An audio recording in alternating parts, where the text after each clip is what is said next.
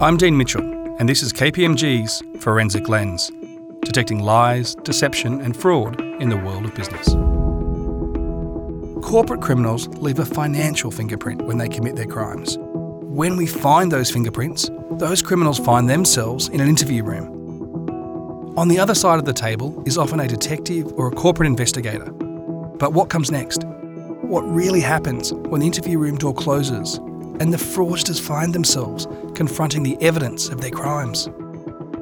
Becky Milne is a professor of forensic psychology and is a chartered forensic psychologist. The main focus of Becky's work over the past 20 years has been the examination of police interviewing and investigation. Becky has worked with police forces globally to improve interview techniques and consults on the toughest terrorist and serious crime interviews.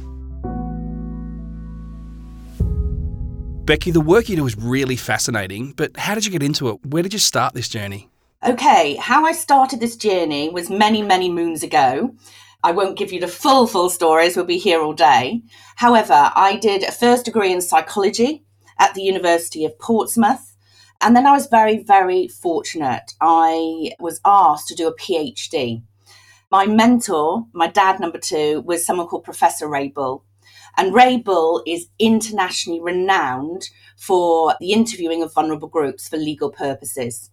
Now, I had this task with my PhD to start examining police interviewing. Now, I started that in 1992, and I'm going to keep referring back to that year because it's a really crucial year within police interviewing. Everything stemmed from 1992, and I know we're talking about other types of investigation today, but all the world that you know in your organization stems from this police interviewing world. So in 92 in Britain, Ray Bull was asked to write the first ever national guidance of how to interview children for legal purposes. It was called the Memorandum of Good Practice, based on research. Now it's evidence based policing, we call it, but it was for us, it was called research based. Because at the end of the day, as a chartered forensic psychologist, everything I do can result in a court, me being an expert witness. So obviously, we've always had to base any of our advising based on some form of research. We can't say, and sometimes I'd love to say, Becky Milne thinks this is a really good idea. It has to be based on some research. And when he was scribing this national guidance, he realised the research base was really quite low regarding how best to interview vulnerable groups, especially children with learning disabilities, adults with learning disability. So I was asked to do this PhD with him to fill, start filling in that void. And it seemed obvious to me that if I'm going to be researching police interviewing for the next three years, that I need to know what the police do. It seemed pretty common sense. So in my first year, I worked with a local police force in the UK. They were very, very welcoming. And I just observed what they did and tried to find out what was going on in the real world of policing. And then I went over to Los Angeles and I worked in LA with someone called Professor Ed Geiselman because he, with Ron Fisher, was developing this new technique called the cognitive interview. And it's this cognitive interview that I was going to be researching for the next three years, didn't realize it was going to be the rest of my life, and trying to think about how psychology as a psychologist can fit into the world and how it can form practice. So that was in 92. So I'd been doing this a long time. But in 95, I started lecturing at the university and I helped sort of start and run the first ever police degree. And so all my teaching really started having to look at how can psychology improve practice. I have been teaching legal practitioners and investigators the role of psychology, interpersonal skills, stress management, investigative decision making, cognitive biases, heuristics, mindsets, interviewing. I also write national guidance. So we have something called the Achieving Best Evidence Guidance, which every police officer and social worker and anyone who's interviewing vulnerable groups has to abide by for legal purposes. But I also work on real cases. So I'm there giving advice of how best to gather that accurate and reliable information for people. So I'm very fortunate. I love my job to have some form of impact to everyday policing and investigation as a whole. You've described before what happens in the interview room as not like TV, and if someone was inside that interview room, they'd probably be pretty bored. What did you mean by that? Yeah, I mean, it's the glamorous TV of seeing a detective come in, solve a crime within, you know, five minutes, the quiff of their hair still sort of standing on end. But unfortunately, as you know, we all know who's doing this job, that most investigators, it's all about attention to detail. Research that we've done in the UK and in Australia and New Zealand, looking at what makes a good investigator, it's great communication and even investigators will say that themselves. So it's the attention to detail, it's that minutiae of going through and filtering and examining information and trying to assess the reliability of information over time. And I think that's really important. Investigators, whatever organisation you're from, make decisions. Now, decisions are only as good as the information you feed into them information is only as good as the questions you ask. So poor questions results in poor information, results in poor decisions. And as investigators, we want to be informed decision makers. You know, and I think that is really, really important for us to realize whether I'm a frontline communicator as a police officer just rocked up at a scene, whether I'm a paramedic, whether I'm fire service, whether I'm fraud investigators, whatever type of investigation I am in charge of conducting, it's all about informed decision making. And I think we really need to be mindful of that information. So, in the interview room, it's absolutely pivotal that we communicate appropriately to garner the accurate and reliable information so we can make informed decisions later on. And the problem that we all know that you need to be trained to do this. And people say, Why, Becky? You know, I've been talking since the age of three. Why do I need to be trained to talk? And the problem is, if you listen to everyday conversation, we ask very closed and leading questions. You know, like I'll say to you, Dean, you know, married kids, family. They're three leading questions. You know that I really don't want, you know, war and peace. You know, what I want is, yeah, you know, end of story. So, in everyday conversation, these conversational rules actually hinder our communication within the investigative interview room. And one major thing is what we call the quantity issue. So, we learn from a very young age is that detail is not required. It's called the maxim of quantity, that detail is not something that we need in everyday conversation. And so, we learned in the early sort of 90s from a lot of our miscarriages in the UK that in fact police officers need to be trained how to communicate differently in that interview room. They couldn't learn through osmosis, through more experienced colleagues. So you need to be trained. So there was a real big change, a step change in the UK in the early 90s about training police officers. But then the other side of the coin was actually we had to start creating techniques to enable an investigator utilize to allow the people you're interviewing to overcome these same communication rules. And so there was almost two lots of research going on. How do we train investigators to interview investigatively to garner accurate and reliable information, counter to their everyday conversation? And then the flip side is are there techniques that we can create to help those investigators utilize with people that they're interviewing? Becky, you've been talking there about what happens in the interview room. What doesn't happen, as we both know, is good cop, bad cop, but also makes good TV. Why doesn't that work? It doesn't work because all the research shows that a humane, a humanitarian approach is what gets best results. An aggressive approach doesn't work. If anything, it will give you a false confession. So, again, we don't want that false information to make informed decisions. And there's research now all over the world. And what's really quite fascinating is the basic communication rules, the basic memory rules are cross cultural. Of course, there will be cultural twists on top, don't get me wrong, but the general principles are the same worldwide.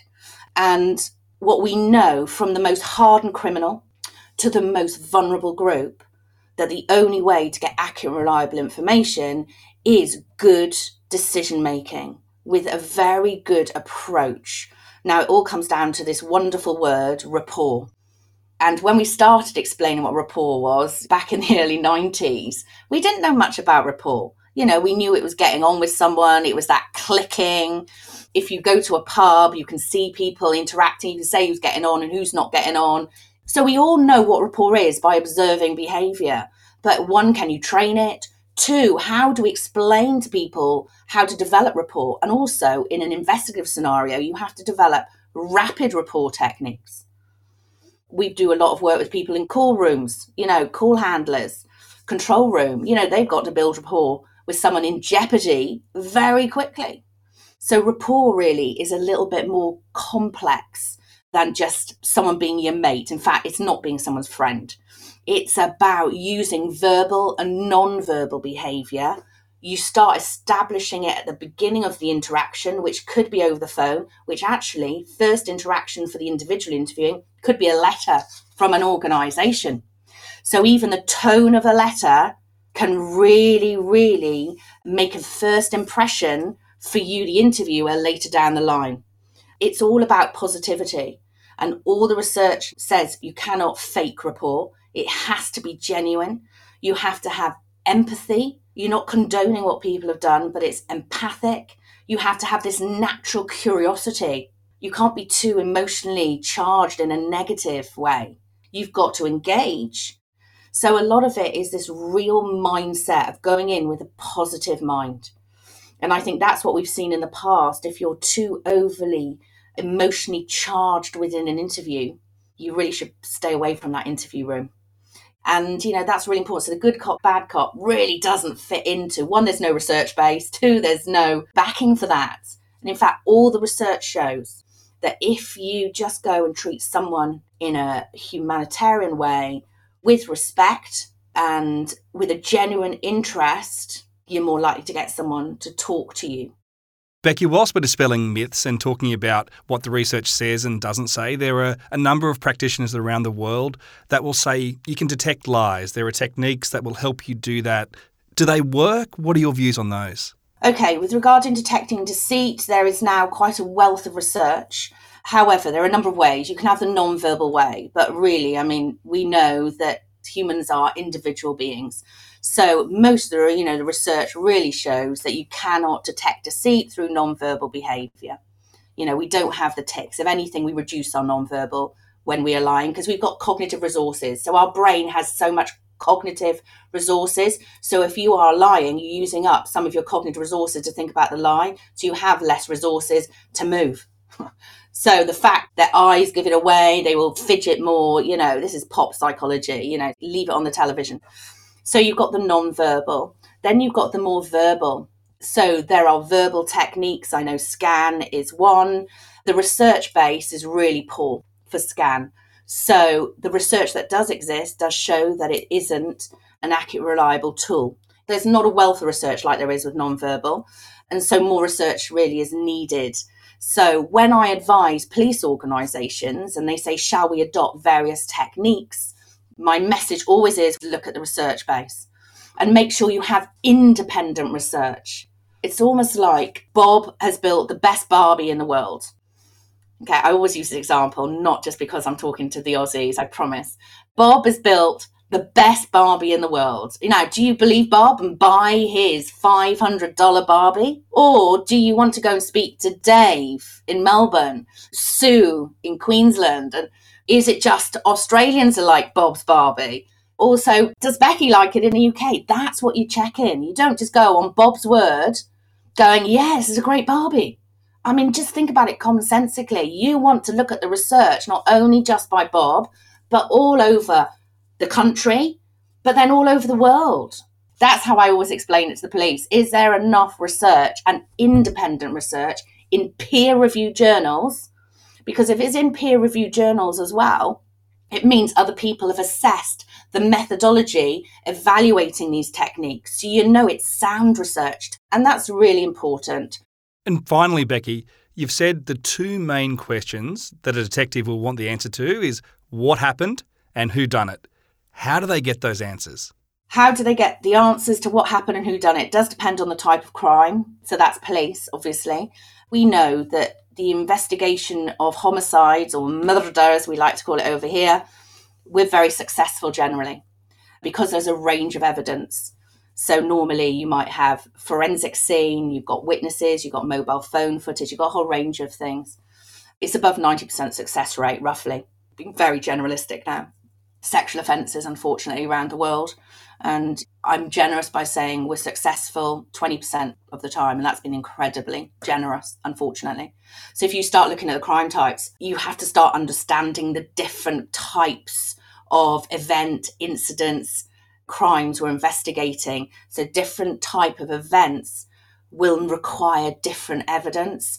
And the main problem with these word against word affairs is it is a word, it's a voice. You know, there is no forensic evidence often in sexual offences. It comes down to as someone said yes or no. So when you're trying to establish what happened, if anything did, and who has done it, it does really depend on the crime type.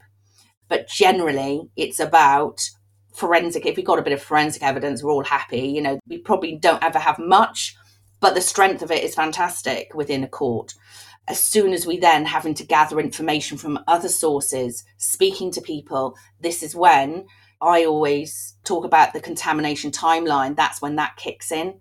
So a forensic scene is normally locked down. But what I want you to think about if you're communicating with people, I'd love to put police tape around everyone's head at the scene. So everyone that you can get valuable information from, you've got to see that brain, that memory as a scene in its own right memory is like snow. It is so, so fragile that we've got to really try and protect it. And if that is our only evidence, then, you know, we've got to be so careful at how, that we don't walk on it ourselves because our asking really poor questions contaminates my snow.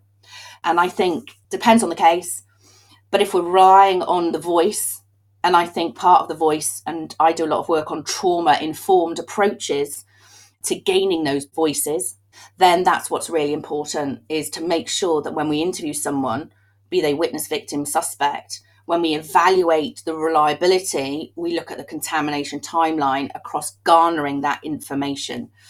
And, you know, when we do interview people, we have to make sure we use what we call a therapeutic jurisprudence approach, that, you know, we don't re traumatize them, as it were, that we are mindful of what we do will impact on that individual. So now we know that suspect interviews are less about slapping tables while yelling at people and more about forensically and carefully dissecting a version of events. Next episode, we pull up a seat inside that very interview room.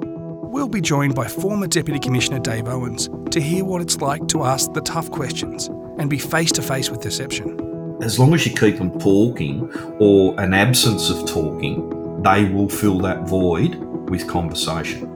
And that's what you're looking for. The more they're going to talk, the more chance they're going to say something that will incriminate them. With his more than 30 years fighting crime in Australia and leading specialist operations for the New South Wales Police, including counter-terrorism and undercover investigations, we'll hear more about life inside the interview room. If you'd like to know more about how KPMG works with organisations to prevent deception and restore trust, head over to our website, which you can find by searching KPMG Forensic. I'm Dean Mitchell, and this is KPMG's Forensic Lens, and I'll see you next time.